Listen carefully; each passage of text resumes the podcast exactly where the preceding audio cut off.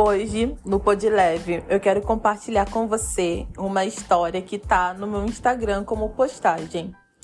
É, é um compilado, na verdade, é uma personagem principal e única, que é a Cris. E a Cris, ela representa, é, acho que 99,99999 das minhas pacientes.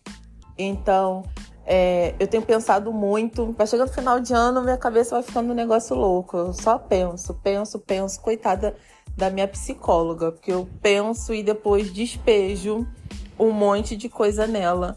Mas eu tenho pensado muito sobre como foi o ano, penso muito sobre o trabalho e penso muito sobre as pessoas que eu atendo, né? Isso já passou o ano todo, mas no final do ano eu penso mais sobre as pessoas que eu atendo, e eu comecei a fazer uma post, umas postagens né, em formato de história, porque sintetiza, é uma forma de eu tentar colocar, expressar é, um negócio que fica na minha cabeça e que me ajuda também a entender as pessoas que eu tô é, atendendo, né? Então.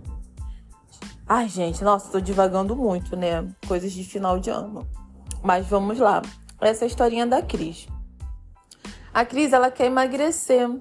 Só que todo dia de noite a Cris sente uma vontade incontrolável de comer uma coisa gostosa. Geralmente é um doce, porque ela pensa: eu mereço. Nossa, como ouço isso em consulta.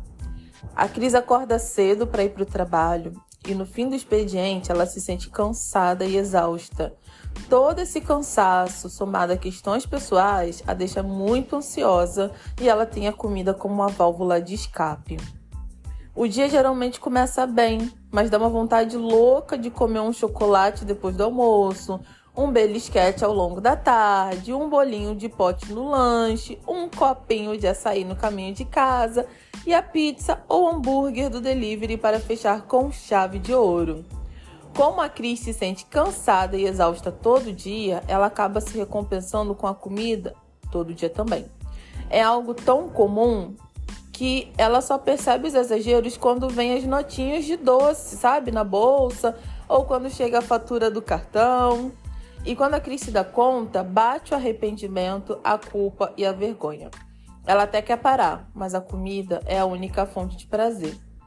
A verdade é que a Cris precisa entender esse ciclo e descobrir outras coisas que ela gosta de fazer, como ler, assistir um filme, conversar com um amigo, passar um tempo só, caminhar, desenhar, escrever, pintar, várias possibilidades que existem para a Cris. A Cris merece muita coisa, mas nem sempre ela se dá o que ela realmente precisa. Apesar de ser muito reconfortante, comer não resolve os problemas, né?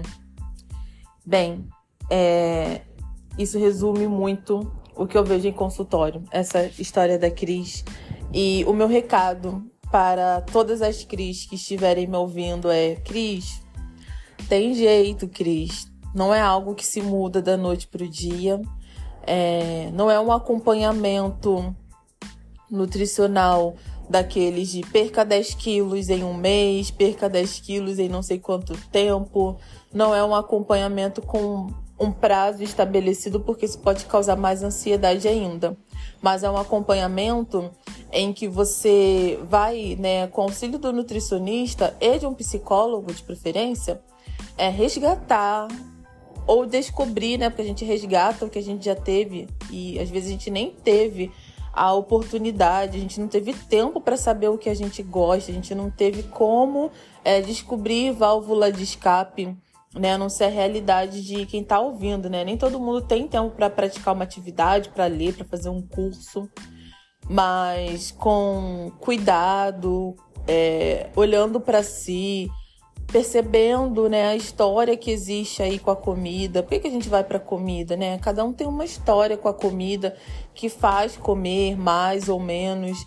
Então, o acompanhamento em que vai te ajudar a olhar para você, olhar para a comida, olhar para sua relação com a comida, é o que vai te ajudar a começar a sair desse ciclo.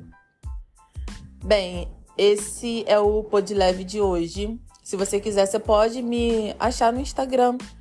Meu nome no Instagram é Ana Paula Câncio.